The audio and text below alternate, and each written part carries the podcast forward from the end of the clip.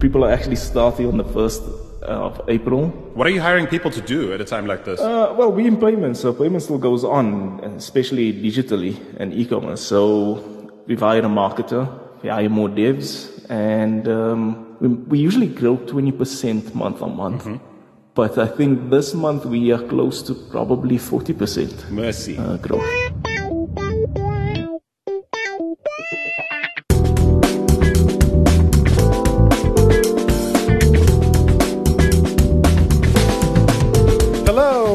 Welcome to the African Tech Roundup, episode 136. Now, this is where we round up the most important tech, digital, and innovation highlights from across the African continent. A big thank you to the teams at Business Live and Multimedia Live for bringing our show to their audiences via businesslive.co.za and wherever Multimedia Live podcasts. Thank you, thank you, thank you. My name is Andile Masuku, and I'm really glad you could join us. Now, listen, I don't need to tell you that we're living in extraordinary times. Uh, what with most African nations only just starting to respond to the global COVID 19 crisis. And we'll definitely be talking about that. But do stick around for today's headline discussion about Southern African fintech. Now, given the brisk VC action that we've been seeing in the space over the last several months or so, that's been led by Nigeria for the most part, we'd like to interrogate the current state of play within the Southern African ecosystem. Joining me today in the co host seat is very good friend of the show and self proclaimed pathological optimist. It is Simon Dingle. How you doing, man? Good and you, Andile? Doing just fine, actually. Um, actually in very good spirits. How are things at Lettuce these days? People think a lot about that answer at the moment in the midst of the shutdown used to ask people how they were and they'd always say busy. Yeah, I'm busy, I'm busy. And now when you ask people how they are, they're like, yeah, I need to think about that for a moment. Dude, I, I, suppose, look, my default is typically, you know, upbeat, uh, ready to go, excited. And I think I'm still mostly those things, except now I have to account for some preoccupying thoughts that uh, presumably are, you know, in everyone's minds right now. Yeah, fair enough. But you asked how it's going at Lettuce, and the answer is very well. We're very fortunate and lucky that we've had funding lockdown to uh, get us through the storm. Of course, we don't know how long the storm's going to last. Yeah. Uh, but we should be okay. We've always been a remote working team, so for us, it's kind of business as usual. You know, all of our meetings were happening on Zoom, and you know, we used Slack and Hangouts and so um, work at the moment feels like just another day. We do have an office in Cape Town that isn't seeing as much love as it used to. Yeah. But you know, lettuce is pumping. Our prototype is in the app store, and we've had a few thousand downloads, which helps us test the product. We haven't done any marketing yet, but generally, it's good times. Is it going to be sayonara for anyone who hasn't raised in time for this uh, disaster? I don't know. I'm getting mixed answers from my friends in the VC space. You know, some funds are sticking to their commitments with new deals, but a lot of them aren't. A lot of them are doubling down and focusing on their existing portfolio and helping those companies get through tough times. So, um, you know, I ask some VCs and they're like, no, this is a really bad time to be looking for money. And then other funds I speak to seem to be business as usual. I suppose anecdotally, I hear more bad than good in terms of raising money right now. And I wonder, like, are you guys uh, in any way sort of shedding leaves? Do you see what I did there? Yeah, that's uh, very funny. Are you trying to roll lighter? Because uh, that's also a trend I'm hearing about. I haven't quite spoken to enough founders to determine whether it's a trend in Africa or not. But this idea that everyone needs to be flying light, shedding loads they don't need to have, that might look like, I don't know, running with a skeleton staff, like not mm. having a ton of offices across the space, just bunkering down basically to survive. And when you guys raised, were you raising with that in mind, i.e., let's have enough money to outlast any storm, or were your sort of raising objectives kind of different? So we've always been very lean. For us, cutting down doesn't mean much. Uh, we've got a small office in Cape Town. I suppose we could give that up, but we wouldn't want to, and it's a minor expense anyway. We run out of a co working space in the UK uh, one of my co-founders is based there in Cambridge. Our developers are all over the place. We've got our front end devs in Canada, for example, but we're a very small team. Nobody takes outrageous salaries. My salary has been zero since we started Lettuce and uh, will remain so. So there really isn't anything to cut because we're already running so lean. I believe you have to have at least eight months in the bank because I know that a funding round always takes between six and eight months. You know, we have successfully raised money in less time before, but generally, rule of thumb is a funding round is going to take you at least half a year before you see any any cash flow. So we keep at least eight to 12 months in the bank if we can. Of course, that's easier said than done. And then when I can see darkness at the end of eight months, I know it's time to start another funding round. So I have so many more questions for you, including my sense of like seeing big ticket sort of VC dropping at a time like this, you know, for the likes of Revolut, who I know you're a massive fan of. We're going to talk about that and a ton more a little later on. Let me first welcome our special guest to the show, right here to help us frame the business case for the South African digital payments industry. One of the co-founders and the head of research and development at one of South Africa's nippier digital payments processes, a company called Ozow. Hello and welcome to you, Mitchan Adams. Thank, thank you. Thanks for starting without me, guys. Are you seriously only just joining us? No, no, I was here the whole time. Um, oh, right. Okay, cool. Uh, my bad for getting into it with Simon. Simon and I are, we, yeah, we, we can be rather um, awkward as far as just forgetting other people are in the room. Thank you so much for being here. Are you ready to help us unpack what, the business case for the South African digital payments industry? Yeah, let's go. Let's do this. Mm. I'm also hoping we'll get to how maybe that case might vary from market to market in the general Southern African region. I know South Africa, Zimbabwe, Mozambique, Zambia, N- Namibia, these are all such uniquely different uh, markets, but I do imagine given your, your proximity to them, you might have a general sense of what is and is not a thing vis-a-vis, you know, you some know. of the vibe that South Africa is definitely leading the region on. Yeah, obviously with us, we, we're looking at the African expansion. That's that's our focus. South Africa, obviously, being the the base where we're starting, and then trying to expand out. We went for the three big GDPs in Africa, which is Nigeria, Kenya, and South Africa.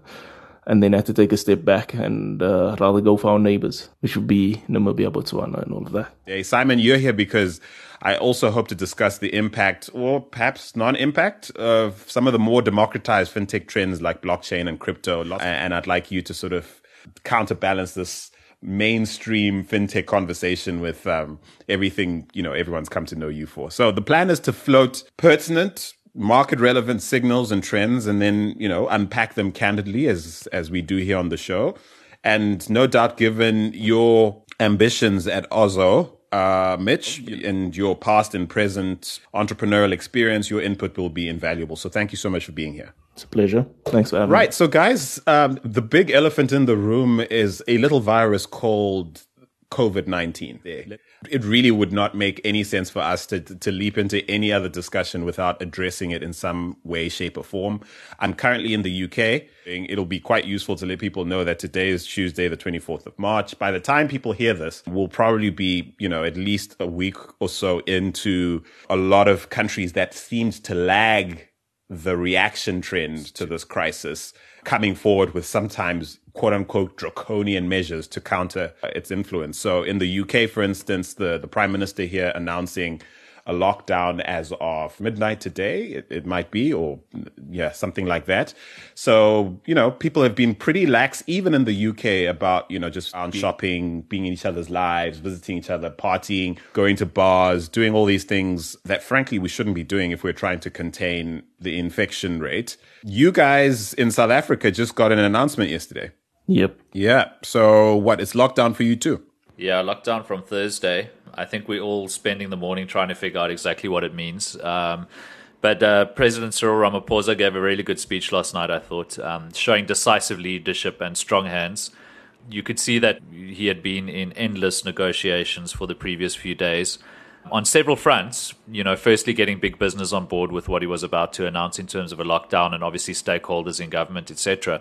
But you could see he had also been um, doing a lot of work to set up a fund that will help small businesses get through this time, etc. And had not just announced that he was launching the fund, but it had a billion rand committed from two uh, big wealthy families in South Africa, uh, the Ruperts and the Oppenheimers, each giving a billion rand to that fund which you know when you look at the USA printing four trillion dollars to get them through the crisis doesn't sound like a lot of money, but you know for South African small businesses and what it means, I think that's significant. And then obviously opening up the fund to others. So I was incredibly proud of our leadership last night. I really think that South Africa is doing all the right things in terms of COVID nineteen. I think we followed the South Korean model to a degree, which, of course, they've had the most effective reaction to to the pandemic so far. I mean, on, on that fund as well, uh, we've been added as the payment mechanism on there. Oh, cool! Are you serious? Only this morning did they add us on there. So last night already they had seventeen thousand hits on their webpage, but no payment mechanism, which is not cool, but uh, from today it should get better. Yeah. Jeez, look at you guys powering the revolution. Look at you. And we basically waived our fee on that, so it's free processing everything, and yeah. So we're just trying to assist where we can. Well done. Thanks. Prior to this announcement, like, has there been a a marked difference in how people in your circles, your societies, perhaps the world around you, as far as you can perceive it, like driving to work and things like that? Has there be a difference between how Cape Town's dealing with things and Johannesburg? Because we all know these are not the same country. That's true. I was in Johannesburg two weeks ago, just before you know traveling became something that we shouldn't do. Although we probably shouldn't have been doing it back then either. But Johannesburg seemed to be on the same tip as Cape Town back then. People being cautious but not really knowing how to react. Some of the more thoughtful folk among us uh, staying at home and self isolating. Of course, back then we didn't have any confirmed cases yet. I think the first one came out a couple of days after I left Joburg. Uh, so I can't really comment too much on how Joburg's reacting. Cape Town's been a mixed bag.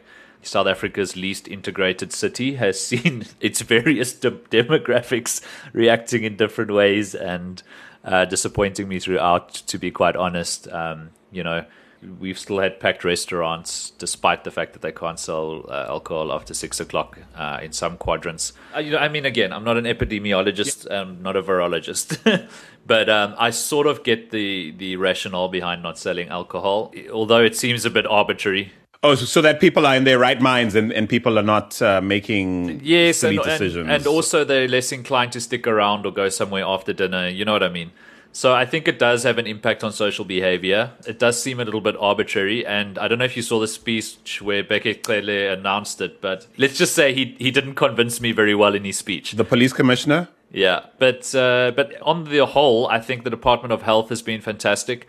The presidency has been exemplary, and I think South Africans are keeping it together. I did start a twi- uh, thread on Twitter where I asked people to name and shame South African companies that were forcing people to go to work who didn't have to, and it's just exploded.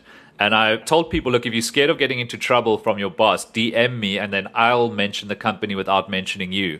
And I didn't think many people would do that, but dude, my my inbox on Twitter is broken. It's literally overflowing from people telling me about their horrible bosses and horrible companies that even after the president's speech about staying at home, still forcing people who have laptops and are able to work at home to come into the office. In one case, a 3,000 uh, head office in the middle of the Cape Town CBD and they're still forcing everybody to come to work. It's it's ridiculous. So unfortunately, not all of corporate South Africa has been treating this the way they should. Mm. And how are you guys doing it at at Ozow? We we strive to be best company to work for in the country, which is quite a, a hell of a statement to make and, and, and a goal to reach. I think about a week ago already, we decided everybody works from home. We can do everything via voice call, so we use Microsoft Teams. And yeah, it's been great. We've been able to have the meetings through this, uh, all interviews. We're still hiring people, and and people are actually starting on the first of April. Uh, and they're gonna have to join. What are you hiring people to do at a time like this? Uh, well, we in payments, so payment still goes on, especially digitally and e-commerce. So we've hired a marketer, we hire more devs, and um, yeah, they're coming on board, and and they're just gonna have to join VC style and hopefully in 21 days they meet us at our office. Since a week ago, we've decided remote work, uh, everybody working from home, and uh, that's it's been going good so far. No change in business, really. Right. So, I mean, let's talk about what you guys think the impact is going to be in the short to medium term on the financial services industry, perhaps the fintech scene specifically it sounds to me like you know it's reasonable to expect a company like Ozow that you guys will see to see a boost in business? Uh, so, firstly, I, I didn't answer or add my, my comments to your first question. Oh, right, so, right, right, South right. Africa and Joburg, Cape Town type thing. So, I would say in the last week, from last weekend, the outskirts of Joburg definitely has been complying. So a lot less people at shops, uh, a lot less people driving out on the roads, and a lot more people working at home. But if you go into the, the kind of hubs, uh, there were still people going on there, just carrying on as normal. And I went out to Soweto as well. I don't think there was care in the world there. I would say that the major stores, restaurants, all of those guys shut down and they were complying with the rules um, with regards to alcohol. But then you still got your taverns, your shebeens, they were still going. And on. I can imagine, I, I, can imagine it's probably the same people raiding Woolworths are the ones staying home and happy to sort of surf the internet on their, you know, uh, high speed broadband. But I imagine there are people who have to get to work, or at least in their minds, can't do without like, you know, making it in and out of town or or CBDs in order to make their incomes. Is, do you think that's a fair assessment? Yes, yes, no, hundred uh, percent. It is a fair assessment. I, I, actually I can't pinpoint what type of person does this rating, um, but I have seen on on Facebook a lot of sales uh, going on in the marketplace of like facial masks, sixty thousand units, cleaning. Uh, all of a sudden, there's a bunch of companies selling. Uh, cleaning detergents, hands sanitizer, a whole bunch of stuff, and, and in large amounts at the time. So I don't know where they're getting the stock from. Perhaps these guys went and raided the stores, kept it, and now they're selling it. But uh, yeah, something has happened there somewhere. And uh, yeah, it's created an opportunity for many people. But I, I do feel that also people are not thinking the entire situation through and through. So you will find that uh, you go to a retail store and the cashier has some gloves on and they use some hand sanitizer. But uh, you still, I mean, the packages that you're buying, I mean, milk cartons and all of that was touched at some point that has some germs on it. The the keypad you're putting your pin in on when you're using your ATM card, the cash you're handing over. I mean, it, it has germs, and the germs are sitting on the gloves probably, so it's protecting the cashier, but uh, the germs are still there. It's moving around the horse has bolted on preventing the spread of the scourge. It's a situation of how quickly we'll allow this to happen, in which case, yeah, I don't know that, you know, any of us can 100% not be exposed to the virus. It's a question of if we do end up contracting it, it's not because we're careless or because, you know, we've not been doing what we can to, to be good stewards of our presence, i.e. being places we don't have any business being if we don't need to be there yeah. taxis. That's this is a major problem. Uh, people packed into taxis, 16, 15 to 16 people in there in close proximity to each other. I don't know how you can get away from that. Uh, and, and you're passing money up and down. There's no digital way of paying it. Ozow hasn't figured that out, has they? Well, we're busy with it. We're busy working on something at the moment. So I guess regards to our business, we have different verticals, obviously. Uh, so we have our retail guys like a Takealot, for instance, that does e-commerce. And then you got sports betting a business I hate. I don't mind telling you. You don't like sports betting? I despise gambling of any kind. Oh. Yeah. So, but just just as a disclaimer. yes. there's there, there's online gambling and there's sports betting. It's two different licenses. Uh, the one is a game of chance and the one is a game of skill. So where there is no ability to really rig anything, that's sports betting because hopefully the odds are all there and that's what's legal and that's why we're allowed to process for these guys. But an online casino, that's illegal, obviously. So yeah, on the sports betting front, obviously all sports events have been cancelled. Which means, what do these guys bet on then? It's, it's affected them quite uh, majorly, but they've they've gotten quite uh, innovative. So esports has kicked in all of a sudden. The one thing I've noticed is it's all international tournaments, so perhaps there's an opportunity for South African esports league to open up somehow.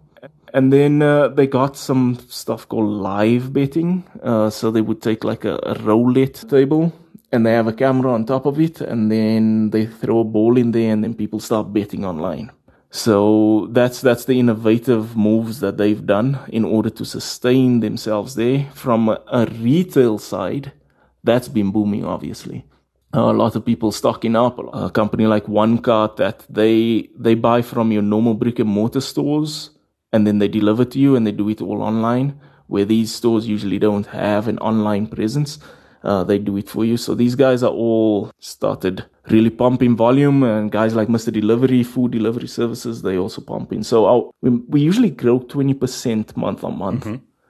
but i think this month we are close to probably 40% mercy. uh, growth What do you think when you hear all this, Simon? I'm trying. I'm sorry, I'm just trying to get my head around people voting on a ball rolling around on their screen as a game of skill. And I was like, I was thinking the same. I was just biting my tongue. I was like, my goodness. Hey, man. A pivot of note. I'll tell you what, though. In my opinion, it's Yeah. all gambling. Whether you're buying Bitcoin, betting on the stock market, betting on sport, uh, you know, it it all comes down to like some form of delusional astrology, as far as I'm concerned. You did get a fair heads up, uh, Mitch, you know, before we got on the mic that this whole journalistic imaginary of you can sort of separate issues from like feelings and, and strongly held positions or convictions, I think is absolute nonsense. I think it's important for us to sort of out ourselves, out our preferences, out our inclinations or leanings or biases, frankly. And uh, in this particular case, when it comes to gambling, I'm 100% opposed to anything that even hints of, of gambling, whether it's technically gaming versus say gambling. But that doesn't mean we don't need to discuss it and understand it and, and, you know, and, and appreciate that there are other people who don't see things the way I do, right? Does that make sense? 100%. Look, I, I have the same moral conflict. I would rather say that. Uh, but I, I've been in payments for uh, 14 years now. And, and when I started, online gambling was legal. I mean, Piggs Peak was doing quite a bit back then. And, um, yeah, I was involved in payments already then and, and seeing all the money go through. And no matter what my opinion was on it, these guys were still going to gamble. If you take it offline, guys are going to play dice in the street. Gotcha. Simon, I interrupted you though. Uh, sorry, I feel like uh, I distracted us because your question wasn't really about about Fair enough. about Fair enough. gambling. Which, But I think it's, it's, it's good you did. Yeah, I mean, look, I, I consider everything that we do as well gambling in terms of you know investing in a startup is a gamble as well. So I'll be the contrarian to your view, Andile, in that I don't care about gambling so long as people are burning money that they can afford to lose. What they do with their money is their business. For them, it's just entertainment. What I hate is exploitation of poor people. But anyway, let's, when I hear what's uh, going down at Ozow, it sounds like you guys are an absolute space rocket, which is awesome, and just blitzing your way up through the atmosphere. So it's it's good to hear about local fintech startups just killing it. Well done. Thank you. Thank you very much. So I wonder whether there's uh, an opportunity to exploit in this whole situation for a company like Lettuce. If so, like, let me in on that. Well, you know, we, we sort of focused on the open banking space. We're a global product from day one, but we're very focused on Europe and the UK because of how mature open banking is in those markets due to what's happened from a regulatory perspective. So, you know, in Europe, they've got PSD2, which has just opened up the payment uh, space. But it's also meant that financial institutions have to open up API stacks to their customers across the board. Um, so from banks to, you know, uh, stock trading platforms, etc. Plus, it's the wave that fintech startups just build technology because we know what we're doing. You you know you build the API stacks in from day one. So we think there's an opportunity for a company to be an over-the-top service provider in the banking space, the same way that companies like WhatsApp were over-the-top uh, service providers in the telecom space. And we think that this new regulation is forcing a sort of a net neutral ecosystem where the over-the-top services will win and the the rest of the incumbent, if you will, uh, banking and other financial product providers will become more like plumbers. You know, just as you don't get your front end services from Vodacom or MTN or your telecoms operator, you prefer to get it from Netflix or WhatsApp or Facebook. We think the same thing's going to happen in the the fintech space. So that's kind of that's kind of Lettuce's tip. Uh, it's going to be a tough game because we're going to have a lot of competitors. It's a very it's a very crowded market already, and it's getting fuller but we do think we've got a unique spin on it. So payments is important to us, uh, but you know, payments is a race to the bottom. There's some companies, and it looks like Ozow is one of them, who's you know found innovative business models to make money out of payments. But for 99% of the fintech companies focusing on payments, there's just no margin. So you have to be really smart about how you make money in that game. You either have to have ludicrously high volumes of payments going through, or you're just cupping water in a never-ending race to to the bottom. Every time I encounter sort of uh, payments startups like you guys, typically this is the kind of information we're told, hey, you know, we're 10 million or 15 million sort of transactions into the game. Like we've only been here just five years. This is your story. You know, 10 billion rands worth of transactions served. To, to Simon's point, is money being made? And, you know, are you not just the plumbing? Uh, so firstly, on, that 10 billion, it took us a while to get to our first billion uh, processing. It took us almost over a year. Our last billion took us two months. Our next billion is going to take us one and a half months so far. And then we're going to be eating a billion every month. And then yeah, it keeps going. So there's a snowball effect that's happening. But on the opening banking aspect, opening banking is, is what we want. It's, it's basically what we're trying to do. We've created this uh, automated EFT because open banking doesn't exist in South Africa. So we used to, I think for the last three years, attend a conference in Amsterdam called Money 2020 with the hope of playing in the PSD2 uh, realm, which is open banking in, in Europe. And we wanted to get a set up office there and get a license and all of that. And exactly to Simon's point, in Europe, you cannot get in there and, and, and win on margin. It's, it's just too saturated. The market has massive players there. You're going up against Google, PayPal, Apple Pay, Samsung Pay. And, and these guys already are integrating into a whole bunch of uh, systems all over there. I mean, the way I saw it, a company similar to us there was Trustly, and they basically got East Europe taken up. They integrated into 3,000 banks. It's ridiculous. And then you got Central Europe is so forth. and then you got iDEAL, which is in Amsterdam. And they do more money in that one country than what we've done so far in our five years. So there's a lot of money to go around. There's high consumerism, but the margins are going to be smaller because of the competition. And when we were at this conference, there was a lot of talk around Asia, what's happening in Asia, and how the dust is settled, and who do we claim as the winners in the payment space. And then they started talking about the next battlefield being South America and Brazil and Argentina and Chile. What's going to happen there? Uh, but nobody was actually looking at Africa. And I was actually looking at this map and seeing the lights switch on, but Africa was just dark. And as people were walking around, we had a stall there and they saw us and they saw Africa and they were thinking, you know, what happened in India and China and a billion people in Africa could you uh, perhaps be our payment partner for Africa? This this is the question that we constantly kept on getting. So we started these relationships with these European companies and changed our focus from going into the PSD2 market, but to rather create digital payments for Africa and to unite Africa as one somewhat in a digital payment space. And that's been our mission probably for the last two years now. Uh, that is a lot easier decided to do than done because there's obviously different regulations in each country and uh, that's been very difficult just to navigate in south africa. You can just imagine it in, in other regions.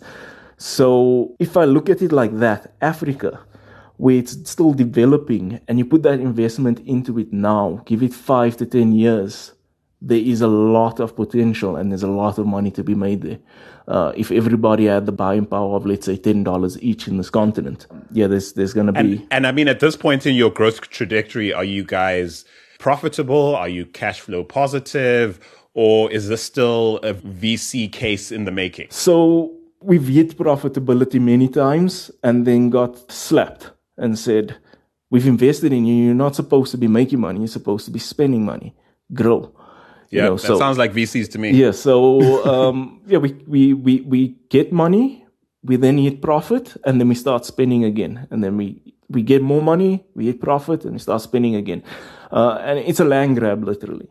That's what's happening at the moment, and and I would say a lot of these companies are coming out of South Africa. So you got uh, Paygate, which is representing DPO. You got us. You got PayU. Um, you got MyGate, which got taken over by Wirecard, and all these guys are trying to get into Africa. And you got some Nigerian companies like uh, Flutterwave also trying to do the same thing, and Paystack. And in Kenya, I don't feel like they're really getting out, although DPO does come out of Kenya, and they've used Paygate as their facility to get out into Africa. And with regards to the value chain, I mean, if you look at traditional payment systems, which is card, there is a value chain that happens. There's the bank in the background, there's your card systems, your card rails, MasterCard and Visa, and then there's a payment service provider at the end of that. So there's three points of payment in this. The bank has to facilitate uh, interchange price, which is a set fee, and then you got Mastercard put in their fee, and then you got the payment service providers putting in their fee. And then depending on your profile as a customer, if you high risk customer, for instance, an airline is quite high risk. If you jump on a plane and you fly and it was a fraudulent transaction, you can't, you know, get that flight back. It's done. Uh, the expense is already spent.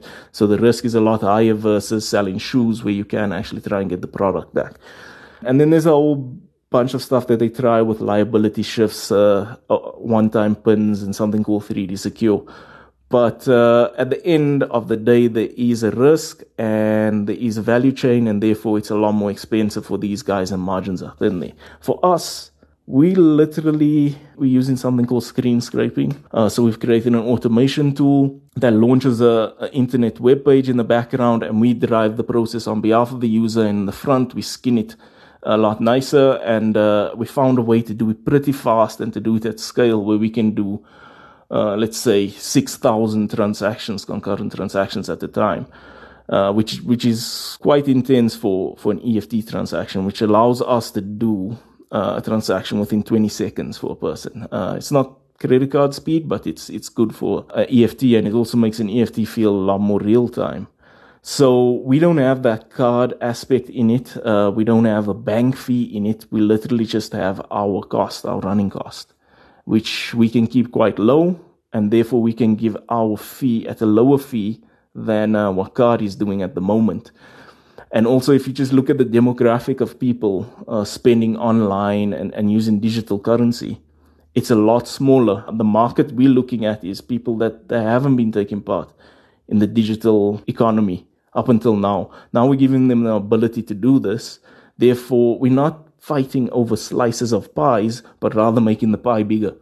So, I mean, Simon, I'm listening. I'm listening to Mitch, thinking if I didn't know any better, he was making the same case. You know, a Bitcoin proponent might be making for Bitcoin as uh, an alternative to what's come before. Except Mitch is talking about building on top of a system that I know you have a ton of issues about, not just philosophically, but you know, in all the inefficiencies that are ingrained in that system. So my question to you is pragmatically, setting aside the philosophical aspects of what we tend to discuss every time you come in, um, what do you make of the kind of progress, you know, Mitch is outlining here? It sounds like they're bringing efficiencies. They're making payments far more accessible, easier. They're solving problems for incumbents. They're solving problems for people who perhaps have never even transacted digitally before.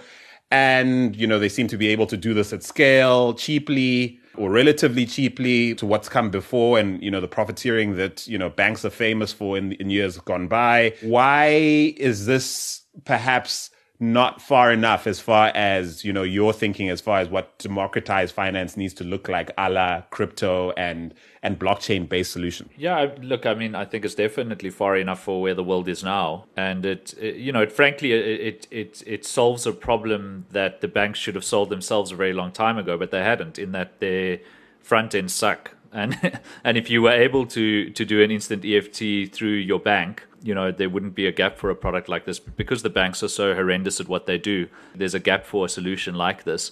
I suppose my my concern, and I've been involved in a business that used screen scraping before. So just for context, for people who haven't heard of screen scraping before, essentially what you're doing is you're pretending to be a web browser and you're logging into the bank's internet banking as if you were the user. Now it's, a tried and tested technology. It used to be very sketchy in the beginning, but now it's it's fairly solid and fairly bulletproof.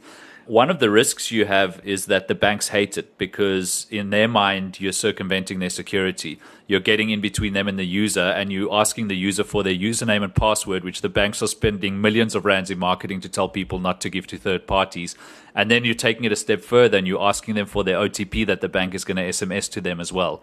So, when you speak to the banks, they hate fintechs that are doing um, instant EFTs, but even they will acknowledge that these these companies are filling a gap in the market that they have failed to to fill themselves. So you know, you guys have obviously built a fantastic product. You obviously know what you're doing on the back end as well because it's scalable and it works and it's bulletproof and it's giving customers a better experience than they'll get from the back, etc. I suppose my question would be, um, what happens when the banks do retaliate against uh, instant EFT providers?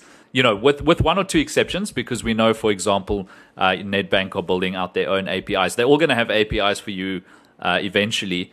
But until then, is there a concern, I suppose, uh, from Ozow's perspective, that the banks might retaliate because, in their minds, you're breaking their security stack? So I guess that already happened. So when we started out, that's all we got was uh, retaliation from the banks, uh, letters from lawyers, uh, constantly. That that was probably our first two years of running. But uh, look, we followed uh, what was seen as the right way to do things then. So we, we are PCI DSS compliant, which stands for Payment Card Industry Data Security Standards. Uh, and that is a standard created for the card payment system to protect card data. Now, we don't have any card data, but the security standard is still there and it's something that people follow and it's what they think is the best standard. It's still good with regards to security standards, um, but it's very specific to cards. Well, anyways, can I, we can I just that. jump in there and just say, if I understand that correctly, those standards uh, are because obviously when you swipe a card, you know, your personal data is actually directly being interacted with, right? When yes, the transaction yes. occurs, right? Yeah, so your card number, all of that is, is, is in plain sight and, and that needs to be encrypted and transported in a specific way. And that standard sets how it should happen. It also sets a, a bunch of all other stuff like, uh, how your people interact with the system, how you give roles out, access, change control. So it's it's a lot broader than that, and it's a good standard to follow. So we've taken it on, and we've self-regulated ourselves in a way where we brought account numbers and any other personal information we deem sensitive and, and we put it into scope with PCI. And look, so we have that certification. And then we went to PASA. And do you guys apply cryptography and or, you know, leverage the blockchain in any way to do this? Not the blockchain. We did look at the blockchain. I just felt it was a bit of overkill for us. So we do use AES encryption, which is the highest form of encryption at this point. And uh, yeah, that works for us and it, it falls within the standard. We then also went to PASA. We signed up as a third party payment provider as well as a systems operator. And we follow the rules. We, we submitted the documents they needed, any transparency they needed from us. We've, we've given that. And we got our sponsoring bank to be uh, Nedbank and worked with Nedbank to actually build this API that you have today. Um, so I think that's only going to go live into production at the end of this year. But we've been working on it for years now. Uh, same with ABSA, same with Capitec, all the banks. We've been working with them on APIs. It's just taking really long to get out. Bankserv has something called Vision 2025, where they say there will be one standard way of doing an API. So once you've integrated into this one type of API, you just kind of copy and paste that to all the banks and then you you have access to it obviously you have there's some regulations you have to follow you have to be compliant and they have to check a few check boxes in order to allow you into the system. But once you're in you're in.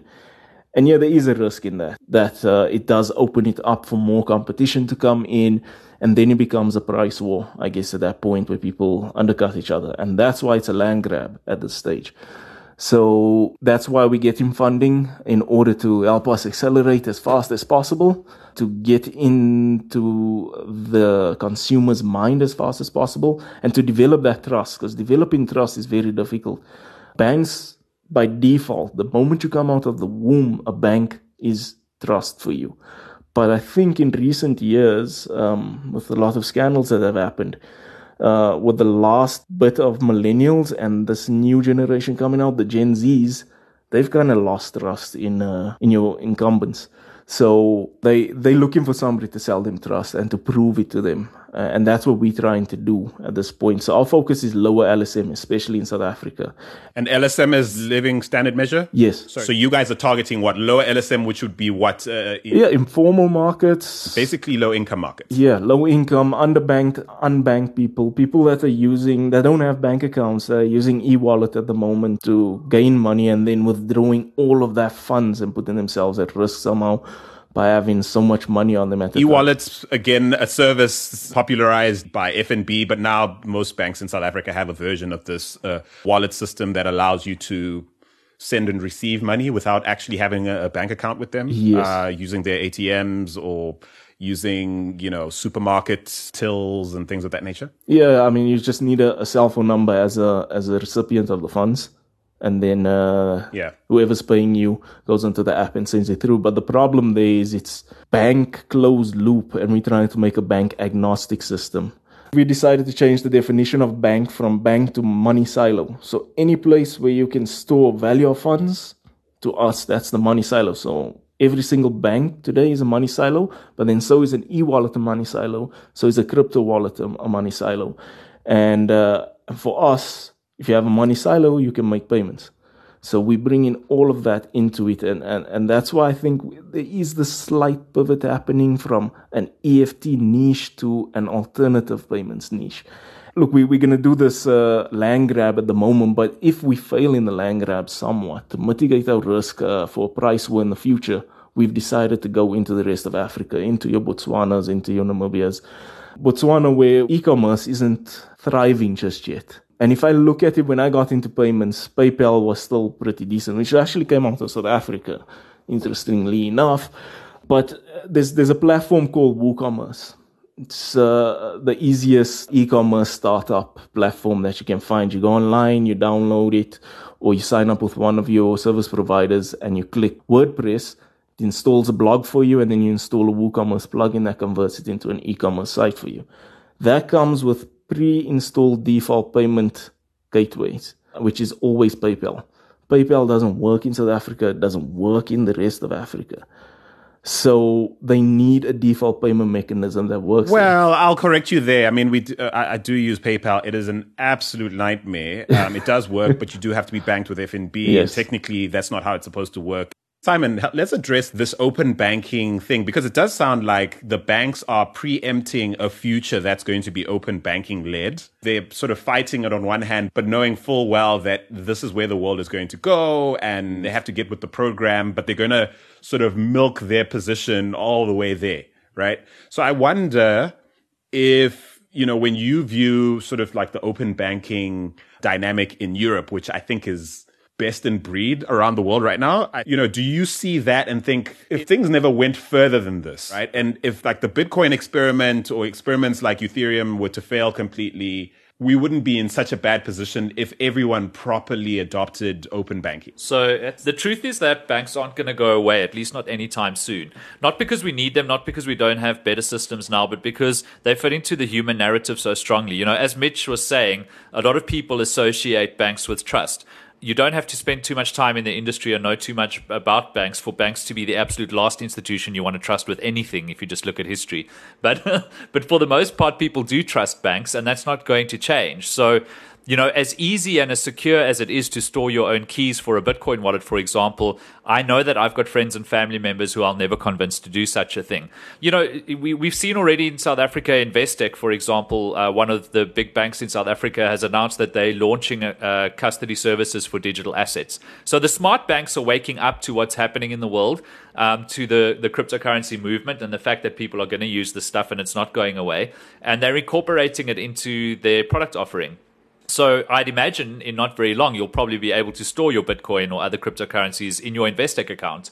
And then people will still be using banking and open banking is probably still something to be talked about then because, you know, you're now back in the banking system. When you make a deposit at the bank, the thing you're depositing ceases to be yours legally. Your money in the bank is not your money. It belongs to your bank legally, and they can do whatever they want with it, and they'll probably give it back to you unless they fall on hard times, in which case they don't have to and the same will be true of your cryptocurrency. When you put your Bitcoin into your bank account, it will no longer be your Bitcoin, it will be the bank's Bitcoin, and they can decide whether or not to give it back to you.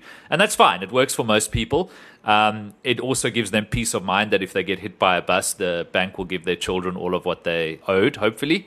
Um, but also, isn't the trade off also that um, Bitcoin, you know, is welcome to the big leagues and is is no longer out in the cold, as it were? Yeah, I mean, it's all on massively some, on some level. Without that dynamic, Bitcoin maintains this weird sort of otherworldly outsider situation, which doesn't help even people who are crazy. Well, I do think that the Bitcoin community could do a better job of educating people because we really don't need banks to store Bitcoin, and you really can store your Bitcoin in a way that you're never going to lose it. But let's unless not... you're trying to capture value in the in this horrible capitalist manner that um, a lot of people who now own Bitcoin are trying to do, and which is totally not linked to why it perhaps exists. I'll be honest, I think that's a false narrative as well that people have been carried away with. That's you know that's perhaps true for a very small segment of the of the community.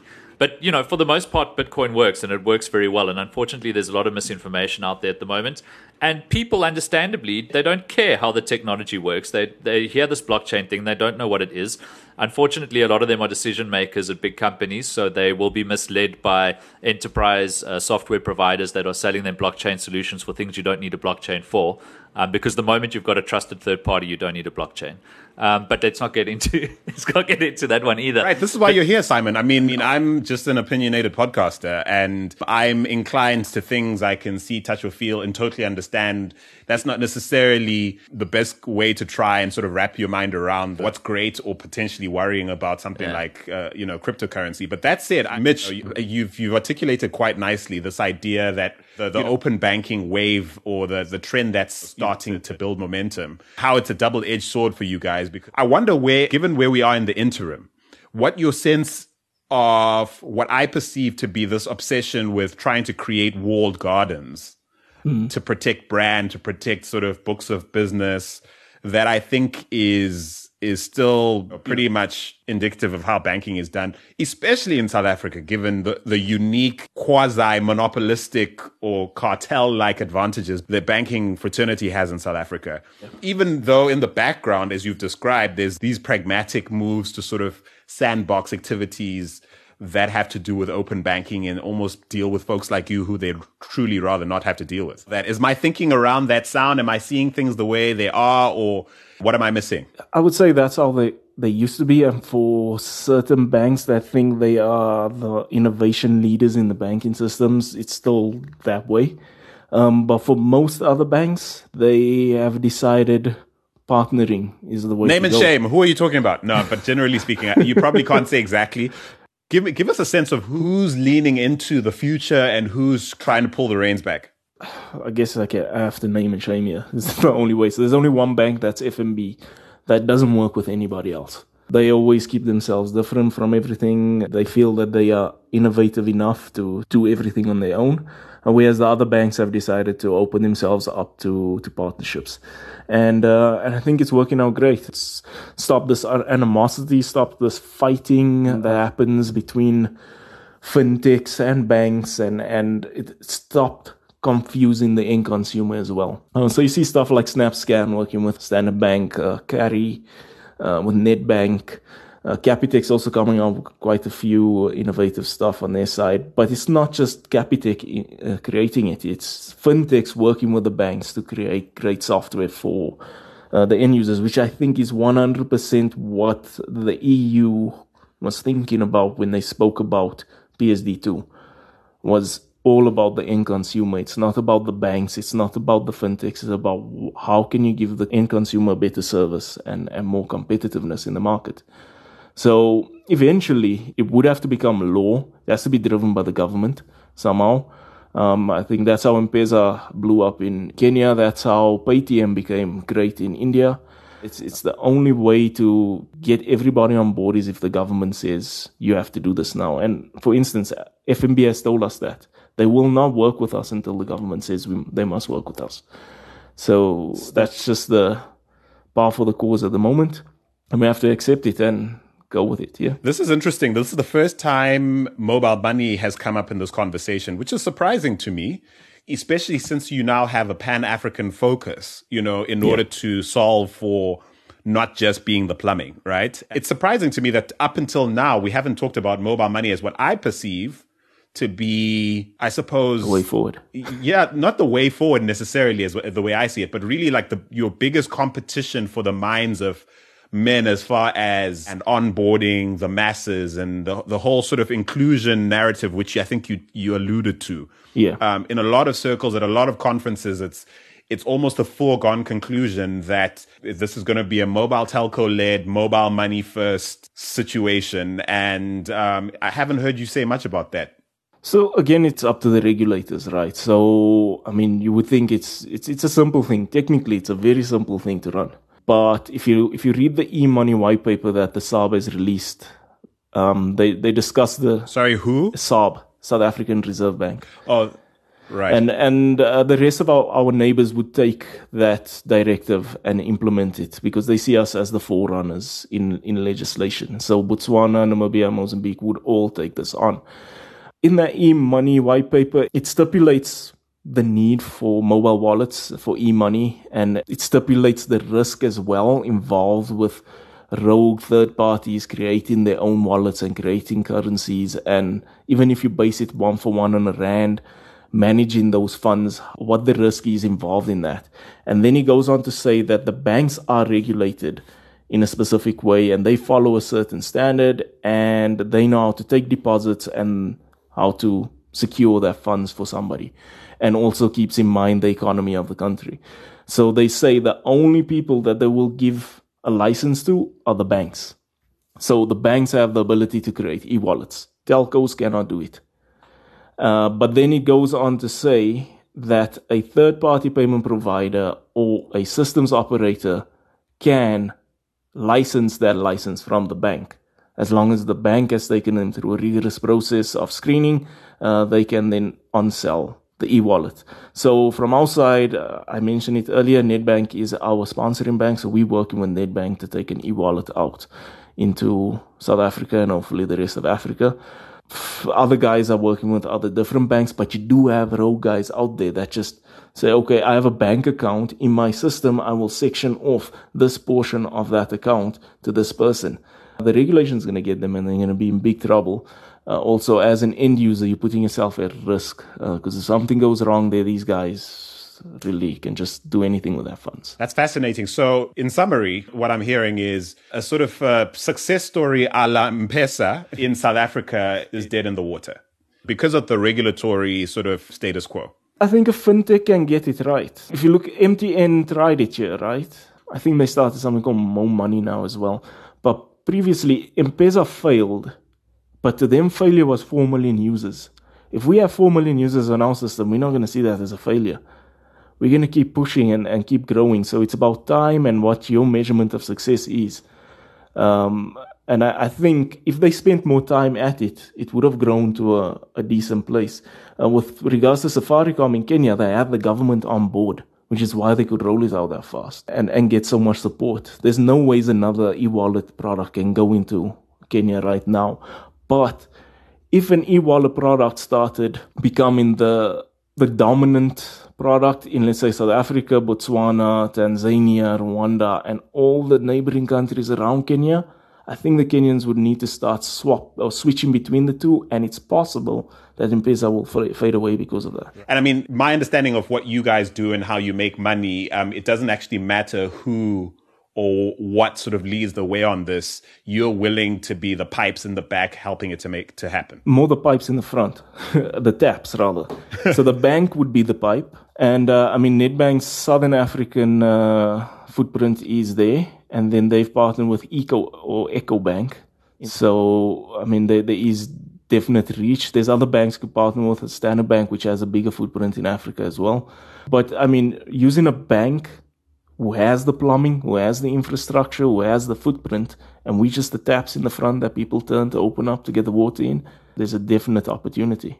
And so is trying to convert like major telcos on the continent part of your biz dev, or are you just content to sort of focus on on the banks for now?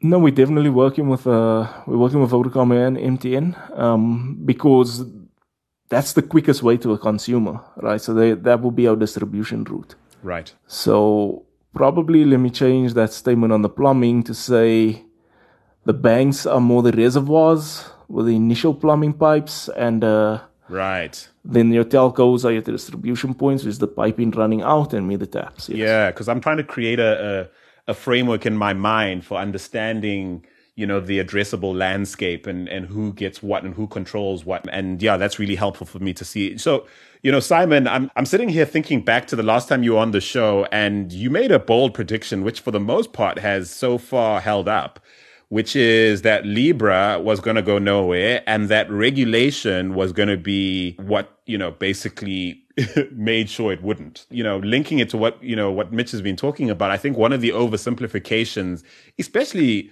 whenever we talk about fintech in Africa, strangely, I mean, we have 54 countries, we have a myriad of, of countries with all these different sort of legal and regulatory dynamics, and yet it's often here where the oversimplification about the role of regulation is often made when people talk about Africa as this one big place, right? And yet, you know, you you were obviously onto that dynamic not just from an African perspective but in an international perspective when you looked at Libra and you thought hang on a minute like they're not going to let this happen I think there's a, there's a lot that's possible within the regulation. So, for example, if you if you look at mobile wallets, you just need a banking partner, and then you know if you're partnered with a banking partner and you're ticking all of the boxes that are required by PASA, or whoever the authority is that governs the nature of your business, then you know you you can still do a hell of a lot. We've also got um, sandbox programs, you know, that FSA in the UK runs, for example. The South African Reserve Bank is working on their sandbox program for South African fintechs. Um, there's a lot one can do within regulation. And while the regulation fails at most of what it sets out to do, is prevent crime and money laundering, which is why the banks pay so so many fines every year um, for enabling money laundering is because it's so easy to do, and part of what enables it is regulation. so, besides all of that, regulation for the most part is there for a good reason, and and you can still do a lot within the framework so long as you you know applying your mind to it. There's there's a lot of scope for innovation, and I, I guess Ozow is an example of of what can be done. But you're right. It's you know, looking at, at African markets, and we forget that innovation is difficult. I think when Vodacom and Nedbank, um, which were the duo that wanted to bring M-Pesa to South Africa, when they gave it the third go, I really think they thought it was going to work this time because um, they had concluded that the big reasons that it failed before were distribution, and they believed that they had a last mile solution sorted out. And they launched it yet again in South Africa, and they failed yet again to replicate the success that M-Pesa had had in, in Kenya. But I do think that that word mobile money is is starting to lose meaning because it's just money. You know, just like people used to talk about the mobile internet and do you have a Mobi site? And now we realize it's just the internet, guys. You know, a vast majority of web traffic now comes from mobile devices. So we don't talk about the mobile internet anymore. We just talk about the internet. Do you think it's helpful to think of mobile money, though, as the digital payments industry as controlled or happening at the behest of like the mobile telcos? I tend to take the telcos out of the equation because I just don't think they're that important. They're obviously an enabler for the network itself. I don't think they have a role to play in the services layer and I don't think they should have a role to play in the services layer. Are you talking about a world you'd like to see or the world as it is? I think it's actually playing out this way, Andile, because if you look at who's winning in just about every other vertical of over the top services, it's not the telcos. If you look at Safaricom's role in M-Pesa, that's fairly unique, what they've managed to pull off there. Or Econet with EcoCash. Yeah. Let's zoom out a little bit. Uh, you know, I bank with First National Bank. Where do I do most of my banking? On my phone using their app. In the UK, I bank with Revolut. Where do I do all of my banking? On the Revolut app on my phone. What does the telecoms operator have to do with that? Nothing. Is it mobile money? Uh, not really, it's just money.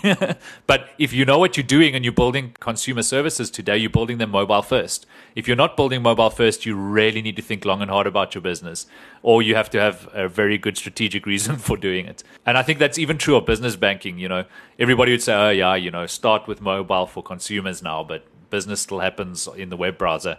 And we're starting to see businesses realize that even in that space, mobile first is the way to go. So the mobile money thing to me, I think, is becoming a little bit of an anachronism. It's just money now. So, Mitch, the platform play, because maybe that's also what is is trendy now to think about domination in in the fintech space in platform terms. So I think Safaricom within the East African context but MTN, I think Pan Africa wise, seen as potentially the strongest potential mobile telco led platform play in mobile money, potentially, if they were to get things right, you know, or Libra, uh, potentially this amazing platform play led by Facebook. That was the hype, at least when the Calibra network was was being you know tabled as this amazing idea. Uh, Bitcoin as this decentralized platform play. PayPal, Visa, the banks in some respects, some banks, FNB thinking of themselves, I think, by and large, it's at least in the South African context, as a platform unto themselves and not, you know, willing or, you know, terribly interested in sharing space on that platform with anyone who might play on top of it or, you know, plug into it in, in ways that they feel they have birthright to. Is this a constructive framework for thinking about things? Why or why not? And how do you guys think about it at Ozow? So definitely what, what you mentioned in the closed loop thing exists. And the closed loop cannot, it's not scalable. I don't think that's scalable. So you have to get agnostic on everything. Uh, so bank agnostic, even currency agnostic. With regards to the Facebook, the Libra thing, I think Facebook has somewhat tainted themselves but they have the ability to reskin themselves and show themselves differently to people. Uh, so, I mean, the, the purchase of WhatsApp and Instagram, I think, is quite important to them. Facebook itself is tainted, but Instagram and WhatsApp, not really. And uh, they're definitely going to get the young people out of that. I think you cannot aim at the older generation at this point. You have to aim for the younger people and find solutions for them. Uh, yeah, find a level of IoT yeah, brought into that. Now, if you look at these, uh, all the companies that you've mentioned, um, a lot of them are not going into that sphere of IoT. Probably only Facebook being the leader of this. And Google, maybe. Yeah, maybe, Definitely. maybe Google.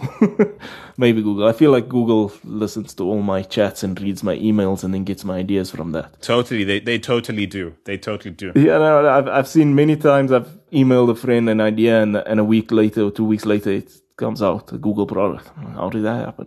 My wife and I would be, never mind, let me not get taken that deep. But I mean, it's been that ridiculous. Like listening to our bedside conversation and we start to see ads.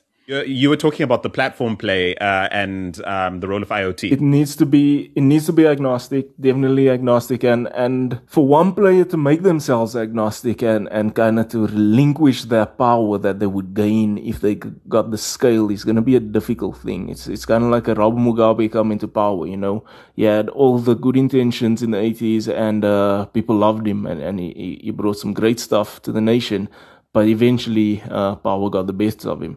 So, I mean, that's, that's where this distributed network of Bitcoin comes into play for me, uh, and blockchain.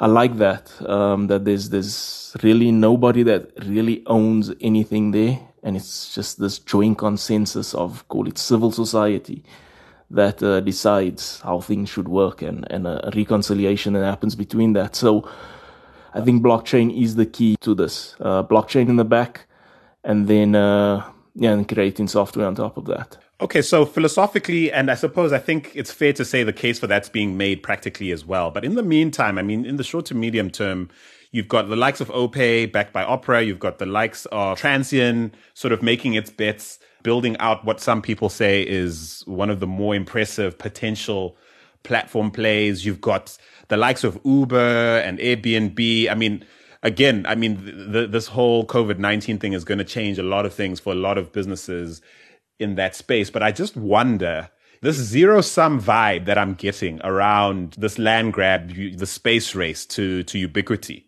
I, I just wonder, you know, specific to South Africa or Southern Africa, whether that's a dynamic that's actually at play or that you sense in the market as you work day to day? Yeah, well, I think I alluded to it earlier when I was speaking about we we in a land grab at the moment. So it is about getting as many people to sign up for your service as possible to try it out, and basically to become the tastic in the rice aisle, uh, so that in generations to come, when somebody says do a payment, you use by default in your mind, I'm gonna Ozow somebody. You know, you need to own that word. It, it needs to become a, a, the verb. But growing up in South Africa or even in Southern Africa, tastic was the rice. It's parboiled rice. It's, it's terrible. It's got nothing on basmati or jasmine, but it's what, it's what a lot of us grew up thinking was the rice to buy. And it, it was just well branded relative to a lot of other rices and it had this distinctive taste. And so you're saying, um, there's a space race to being the tastic of the rice. Yeah, so you, you just need to be basically the, the, the forefront thing that people think about when it comes to payments, and that must be passed on to the next generation, to the next generation. I like um, Jack Ma's view on things. I mean, he's a teacher, uh, formerly a teacher, and, and he took that philosophy of teaching and he put it into Alibaba. And within 20 years, he became this massive giant. Uh, he said he's never ever had a business plan. His business plan was letters people would send him uh, saying, Thank you, you've helped me to feed my family. He, he was broke for a lot of the beginning of that business, but never had to pay for anything because every store he walked in, they never ever charged him because he gave the platform for them to do this stuff in. Today in China, I think Alibaba has made more millionaires than any other company in the world. They, so that in itself just means time, time with with a focus on something, time, energy, effort put into a uh, into a pot and stirred for a bit is going to result in something great. And is that the guiding premise at, at a place like Ozow? Like you have to move fast, but you also have to have the long term view on it, and that's I think we're lucky enough to have investors that have that same view. They don't want their money out immediately. Uh, they're in this for the long haul. And uh, honestly, 20 years moves fast, and I don't think it will take 20 years. I think uh, five to 10 years, but possibly even five years. It's uh, if I look, we've been running for five years, and now we've grown in five years without a lot of money and now with a lot of backing, uh, good investors behind us. Who, who's given you money, just out of interest? So there's a 12J fund. So 12J is a, an investment vehicle that offers tax incentives for investors uh, interested in backing high risk investments. For the most part, I think it's been exploited mostly by tech firms uh, looking to, to attract VC. So you guys have landed um, money via that vehicle? So one of them, yeah. So that's uh, Kalon. Uh, they've given us money over and over again uh, through their fund. Our, our, initial seed investment was from Popeye Media, which used to be part of the Creative Counsel, which got bought by Publicis in France. And when those guys got the buyout, then they just took some money and gave it to us. Uh, well, they didn't give it to us, invested it. Yeah, so, and then you got investment corporation called Buffett Investment, not Warren Buffett. There's a guy called Jonathan Beare. He owns quite a lot of property around the world, specifically in South Africa. He has an investment arm called uh, Buffett Investment. They are primarily property investors, but at the point when we were looking for funds, the market uh, property market wasn't doing too well. So they thought, let's diversify and put it into tech. And so they gave us seed capital in the beginning. These days we have few other companies that have invested. I can't disclose that as yet because we're finalizing a few things. But uh, we we part of the Endeavor Group. You're into your Series B now. Series A. Series A. Oh, so Series this was A. all so seed. all of that was was seed. Yeah. And now we just concluding a Series A. There's been a bit of uh, a few speed bumps on the way. But um, I would love to tell you the guys because you you guys will get excited about it. But we have big media houses, global companies wanting to invest in us. It's just tax wise things don't make sense. Brand, where you put your IP, it's it's all important. Because you guys are registered, you're domiciled in South Africa. In South Africa. Yeah, and uh, look, I'm very emotionally attached to Africa. So well, also the Reserve Bank in South Africa is not about to play with you if you're based in Mauritius. At least not in this game, surely. Yes, yes, yes. Uh, and and obviously international VCs want dollars in and dollars out. Yeah. And if you look at what just happened over this COVID nineteen thing, um, yeah, the rand lost out quite big time. So it is quite difficult to get that part going. But uh, we we we're busy working on something. We have some solutions there. So yeah, as founders, we still own majority of the company, which is great. Well done to you. Um, and yeah, we we pushing to be a unicorn obviously. Uh, I don't know with the rand fluctuation. Yeah, that that that goalpost keeps moving. For we, we doing our, our billion processing more often now, so it's going to go monthly and then probably bi-weekly. So hopefully by, by the end of this year, we would at least hit a billion dollars. Sorry, in volumes processed or in valuation? Oh no, valuation is far away from that. I think we're probably Oh, okay. closer to a hundred million dollars at this point.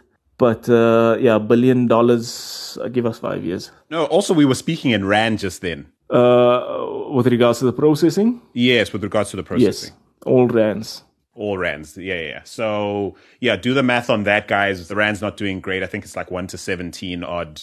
Was it one to sixteen? 17 and 71 yesterday. Yeah. Yeah, to the US dollar. So there you go. There or thereabouts. I was just wondering, Simon, you know, what it'll take for lettuce to stand out in the vegetable aisle. See what I did there? Yeah, I mean, we we're sort of building it conspicuously, uh, Andile. So I don't have a business plan either. I don't believe in them. Uh, it's another form of astrology. My co-founder Kenny Ings, who's probably the most experienced CTO in fintech, and that's that's my opinion. But he's built three core banking systems and been involved in. Uh, I've lost count of how many uh, fintech startups now. Aside from being a head architect at Microsoft, he's got the saying where he says the plan is irrelevant, but planning is everything. So for us, it's just a it's an ongoing thing we're doing every day. You know, taking what we've learned, changing our plans, throwing out the old plan, bringing in a new plan, uh, and learning from our customers. That's why we pushed our prototype into the App Store. It's really not much of an app yet. But the sooner we, we get out there st- and start measuring the right things, the quicker we'll find a direction. The one thing I will tell you about business plans is that I, I'm yet to see one that aligned with reality. I haven't seen a single business plan that played out the way the founders of the company thought it would.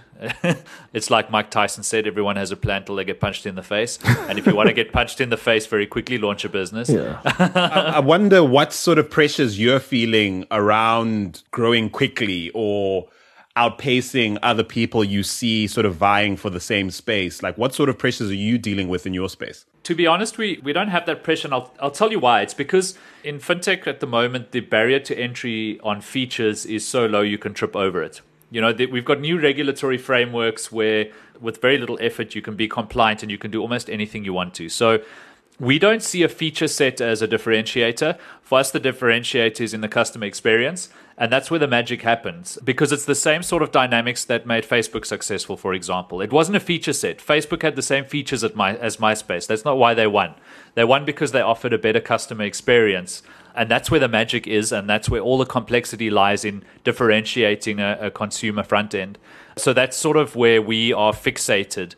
Um, and now I've forgotten what your question was because I got a little bit carried away on my high horse there again.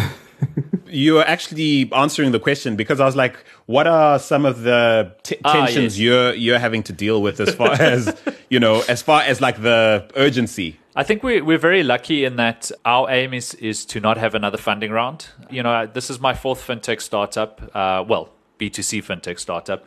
What I haven't enjoyed in the previous businesses I've been involved with is that our obsession has been around the next funding round, and that tended to creep into the product. It's a little bit like when a company goes public. You know, the bottom line becomes the obsession, the share price becomes the obsession, and the products start to eerily take shape around that obsession. Isn't that an existential concern if you've got a certain kind of investor, you know, with certain expectations? Yeah, you know, again, uh, uh, please don't please don't get me wrong. I'm not saying that this is right or wrong. I'm saying this is this is what we've chosen to do. Right. So we want to build a business that delivers massive value to our customers that they're willing to pay for, so that we can be profitable, wipe our own nose, and not rely on on subsequent funding rounds uh, to get us through another year. So that's what I want to get to as fast as possible. And there's a small cohort, but growing cohort of companies around the world that are moving in this direction. So one of them is Basecamp. I'm a big fan of what Jason Fried and, and David Heinemeier Hansson have uh, achieved in their business. Ghost, my friend John O'Nolan's business, is another example of this kind of business. Uh, Buffer, there are a whole bunch of them that do business the old-fashioned way. We make profit and and we manage to pay everybody, and there's nominal growth every year, and our shareholders are happy uh, if we have any. Preferably, we have as few as possible. Very old-fashioned, but um, after going through three high-growth startups that raised shit tons of money off of hundreds of millions of dollars worth of valuation and are yet to make any profits for themselves, prefer this way of doing business. But please understand, I'm not saying this is right or wrong. It's just this is the way we want to be now. No, I mean you're you're playing my violin there. I mean, I'm I'm a huge fan of like old school return to fundamentals, that sort of you know school of thought. But if my regular co-host Osarumen was here, he talks about dealing with the world as it is and not as we'd like it to be. So I suppose my question to you both, but maybe you, Mitch, first, is there a version of winning at fintech in Southern Africa, South Africa first, but in the rest of the region,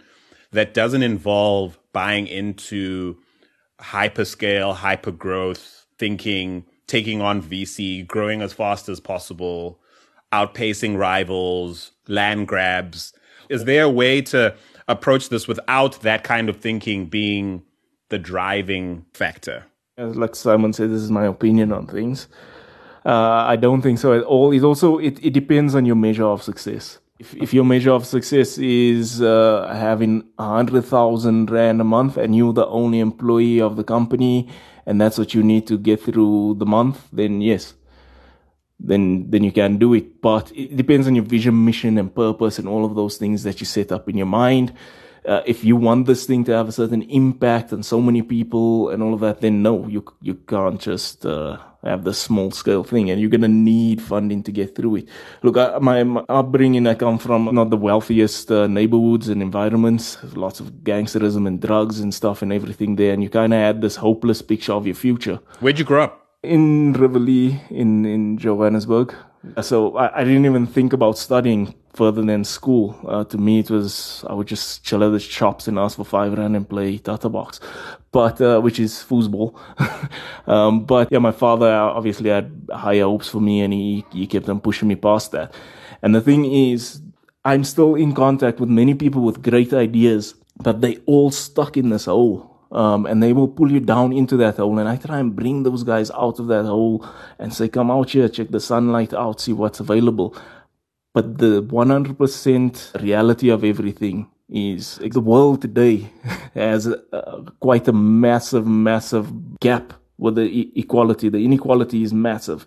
And, and so you need the funding to come through there. One of my goals is to set up an accelerator uh, outside of the affluent areas. I mean, all accelerators exist in Sandton, Rosebank, somewhat in the CBD. Nothing out here, nothing in the south, nothing really in the west, nothing outside in the east. We need to get it split out a bit more. We need to get the funds uh, moving a bit more into all these other ideas. Uh, and these guys are never going to grow. It's, it's not also about the product, it's about the business. And so the product can get released great. And, and, and as Simon said, yeah, the features were there on MySpace already. And then Mark Zuckerberg came on Facebook and what he just added status if you're single or not. That's not the difference the, between the companies. It's the way he ran it and the way the user experienced it. So it's about getting your support system in place. It's about having a, a good accounting system, good operations, good marketing uh, you know, having an R&D department and not just dev. And that's what creates a business and, and takes it from a product to the next level. But these guys are not getting that information. And the only way to get that is through mentorship and funding, which is why I think accelerators are a big thing. We're part of Endeavor, and Endeavor's helped us a lot.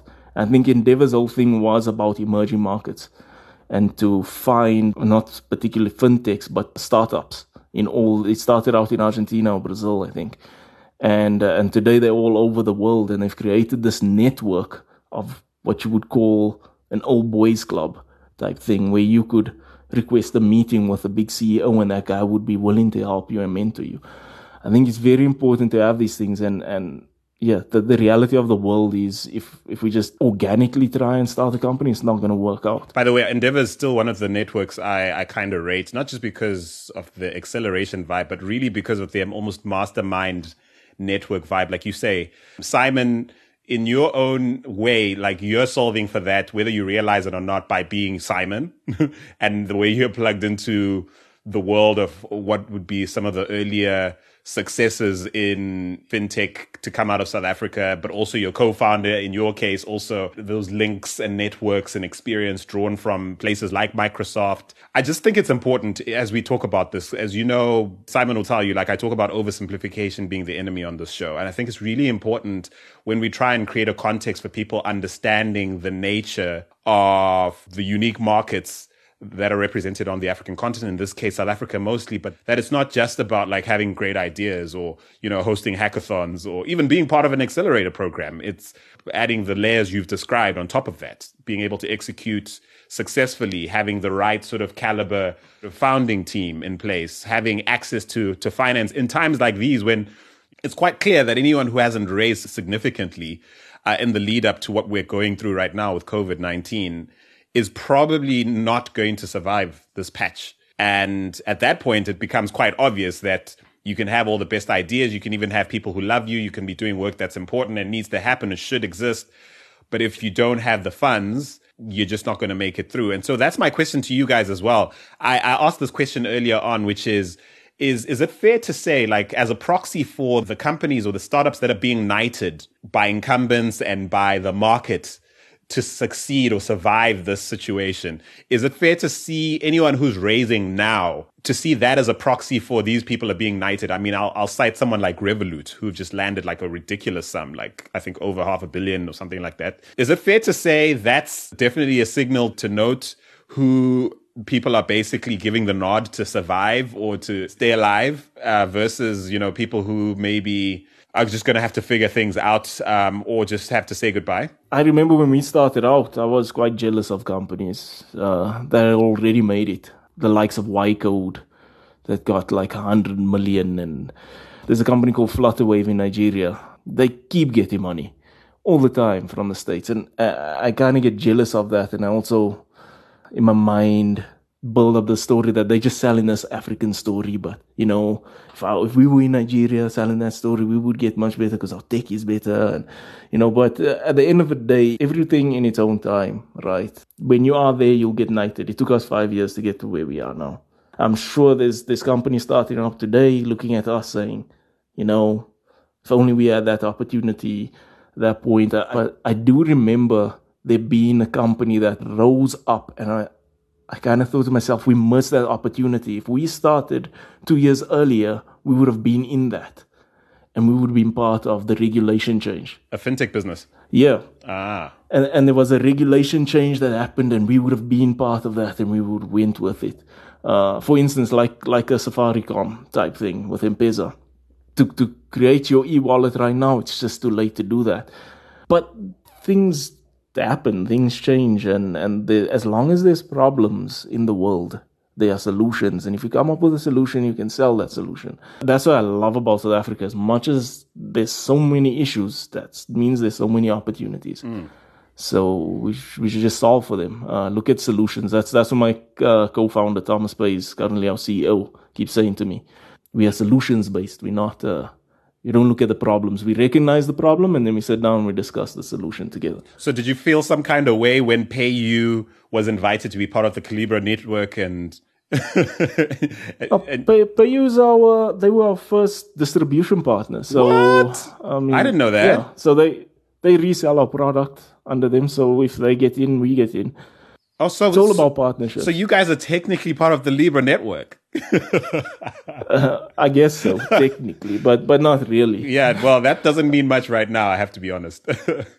yeah, uh, look, we we were in we were in Amsterdam as well. We met with the, the heads there as well. They they were looking. I can't give you too much information on this. Yeah, but yeah, they, we we in talks with them. Uh, we we we've been friends for the past. I think you're years. right to be careful because I know definitely the head of policy listens to the show. So I just, I really genuinely did not know that. I it was I was actually thinking that was going to be like a doozy question on some. I did wonder, you know, what other people who had been left out of the initial network, who weren't in, invited to the table, and I wondered what they were thinking secretly. And it's interesting because I thought you'd be one of those people to be like, well, we thought some kind of way, but here you are in, at the table by proxy via PayU. Who knew?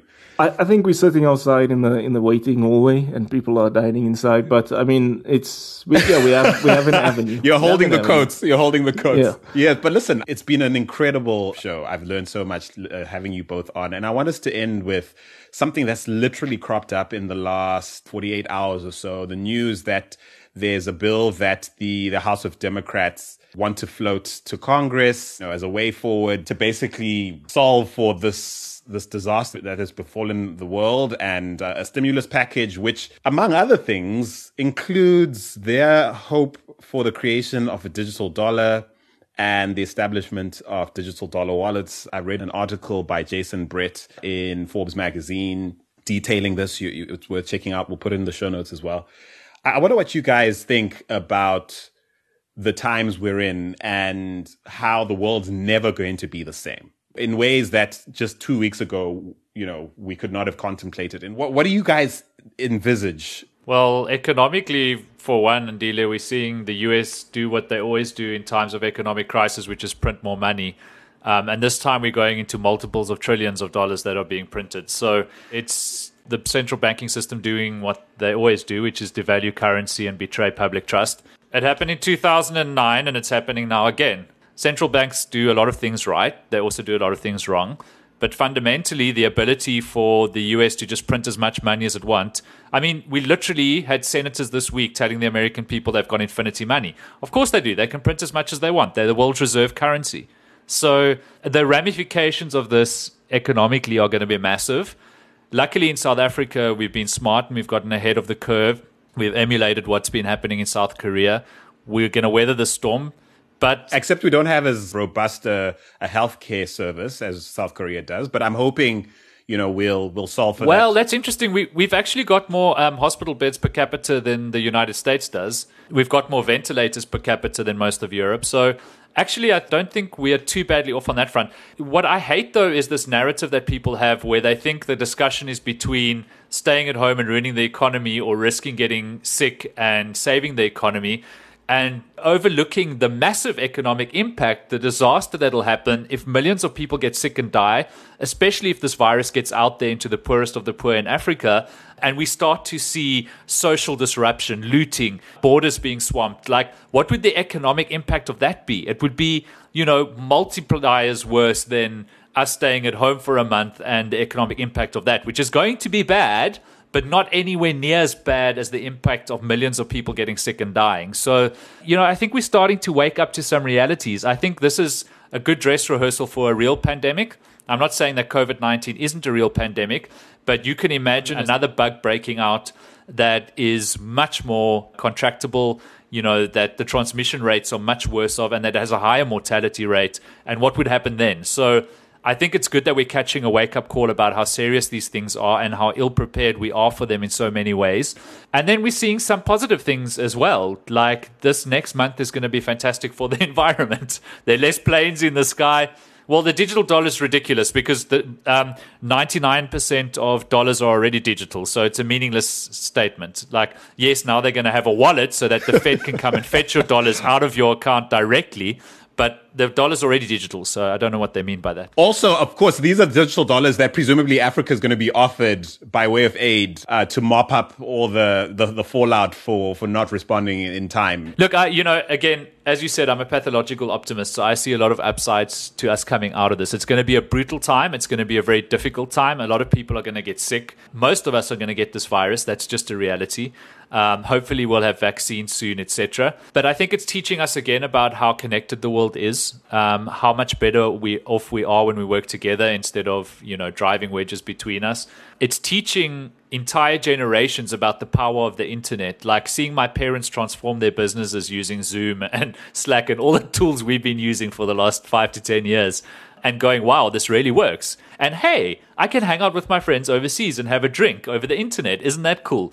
you know, socially it's changing so much. And I think societally there are going to be a lot of positives coming out of this, but it's going to be a very difficult first. And I, you know, I'm just standing here sort of postulating and hypothesizing, um, not being an economist, a sociologist, an epidemiologist, a, virologist, or anybody who would qualify to speak on these You're matters. a hopeless optimist. That, that'll, that'll suffice, man. It's all right. That's me. But do you know, it's interesting. As you were talking, I was just thinking, Mitch, I mean, lots of research. I've got a, a PhD buddy of mine who who did who actually did uh, some research into just how different South African adoption habits around digital money is relative to to other um, African markets. And he's not alone. There's quite you know there are a few studies here and there. There's also anecdotal evidence to show that South Africa hasn't been the most receptive to mobile money, to the use of cards necessarily, or you know anything that isn't frankly cash. And you indicated at the top of the show that you guys are seeing a massive uptick in, in your business. And I just wonder what the landscape might look like in a South Africa where, you know, just digital payments are literally for everybody, not just people with jobs, not just people with smartphones or who understand how to work one. And I imagine you relish that prospect because it's going to be great for your business. But what does that world look like as a result of all of this?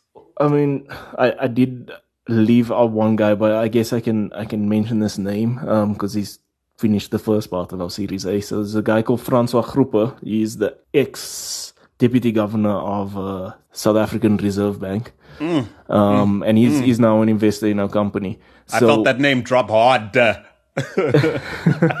he's, he's, he always calls me a radical because we, we always having these debates and I don't believe gold or anything. I, I don't believe economies are based on economies at the moment. You can't have more debt in the world than what there is money in the world. Uh, who are we going to borrow from? The aliens, you know? So it's, I think it's just a system that's now failed somewhat and we're trying to tweak it to make it work somehow. And that's why I feel like, uh, yeah, Bitcoin is probably a better currency. It makes more sense to me right now. But he's, he's mentioned about having a digital currency within South Africa and that the, the South African Reserve Bank has thought about it. And technically it's very easy to implement, but the security aspect of it is what they worry about. At the moment, uh, to steal actual cash, you have to put on your mask and go into the bank and tell everybody to stick their hands up and get that cash and run out with the notes. Um, but now you can just, you know, hack into a system and get it and transfer it somewhere else. That's, he says, is the worry about going into a fully digital system within a country. But if you look at what India did, like one day they just said, everybody, no more paper money, you know, no more coins. It, it won't work tomorrow that transition was a massive thing and it was a surprise. I don't know if you can kind of prepare people for it. You have to surprise them to give them that shock. And that's what gave Paytm the, the rise to where they are now. Uh, in Lagos, for instance, the cash there, I had new notes when I was there, surprisingly enough, but I did get an old note. It looks like an old carpet. It's not healthy to have this stuff going around. So there is the saying called cash is king, and I've seen a few articles within this last week that said, could the king, you know, step down now? Especially if the king is found to be like a conduit of this dreaded virus and it exactly. becomes the, the most ridiculous backward thing to promote its circulation. So, yeah, so I mean, I do believe that again, it, it comes down to regulation. Uh, no fintech, no bank can do this on their own. The government must decide. The president is going to have to keep us waiting for two hours before he steps out again and says, hey, we are now going digital. But he has to surprise us. He can't set us up for this because what's going to happen is people are going to start withdrawing all their money and uh, something crazy will happen. So he has to just surprise everybody yeah. and switch the switch over just like that. And uh, some people win, some people will lose, but the thing is, we'll switch over and then cash will just die like that. A la India. Yeah. and so I think it's going to be a really interesting time to be in fintech. So if you if you'll permit me guys, I'll I'll definitely be in touch with you guys to hear how things are going down. Yeah, cool. Definitely. Hopefully we have our e-wallet by then. hey, that would be a thing, man. Listen, uh, I wonder what your take on this whole COVID 19 situation is um, in your part of the world, in your part of the continent. Also, thinking about the potential impact it might have on the financial services status quo we've all come to sort of accept as the way things are and this whole new wave of fintech that is uh, changing things up and now everybody needing to shimmy duck and weave in the light of what is the most unprecedented pandemics of modern history it's going to be a fascinating couple of years. And I don't want to make light of all the suffering that's accompanying this trend. So it's not jovial vibes you're sensing. It's really hopeful vibes for what could be hopefully some good to come out of a really bad situation. Tell us what you think. Please drop us a line. We're on social. Find us on Twitter at African Roundup, also at African Roundup on Instagram. Uh, you can reach us on Facebook, facebook.com, African Tech Roundup, or drop us an email. Hello at africantechroundup.com is the email address. Um, we'd really love to hear how what you make of everything we've discussed. Um, disagree if you must. Uh, we, would love to to hear any contrarian views. Perhaps there's things you've said or heard that have spurred you into action in some meaningful way. We'd love to hear about that. Oh, I must thank my guests on the show, starting first with my co-host with the most, Simon Dingle. Man, thanks so much for being on the show. Thanks, dude. Anytime. And um, our special guest, oh, Mitchan Adams of Ozow. Uh, all the best to you and your co founder. Thank you very much for having me. Thanks, Simon. Thanks, uh, Andile. Absolutely. Simon, I forgot to, to drop this one. Uh, here's to keeping that lettuce fresh, bro. Very funny. Simon, perhaps there is there's also a partnership opportunity between us. Uh, it sounds sounds like a dude. There definitely is, not in lettuce, but in one of my other businesses. However, I doubt your banking partner is going to want to work with us. But let's take it offline. we we we banking rebels, so we don't care if they don't want to work with you. then we then we definitely need to talk, dude. okay. That's good news. So here's a, here's the thing. Actually, you've just reminded me. Now, I mean, talking about partnerships, I don't know how I completely forgot to ask about a partnership I read about. You guys doing something with Binance? Uh, yeah, that's true. So my holding company, Invest Capital, we're a strategic partner of Binance's, both here and in Europe, um, and possibly elsewhere soon too. So we do some work with Binance behind the scenes. Yeah. Mm. All right. Listen, guys, it's been fantastic learning from you guys. I will definitely be letting you go now properly. Thank you so much for being on the show. And everybody else, please stay safe and do take it easy, Africa.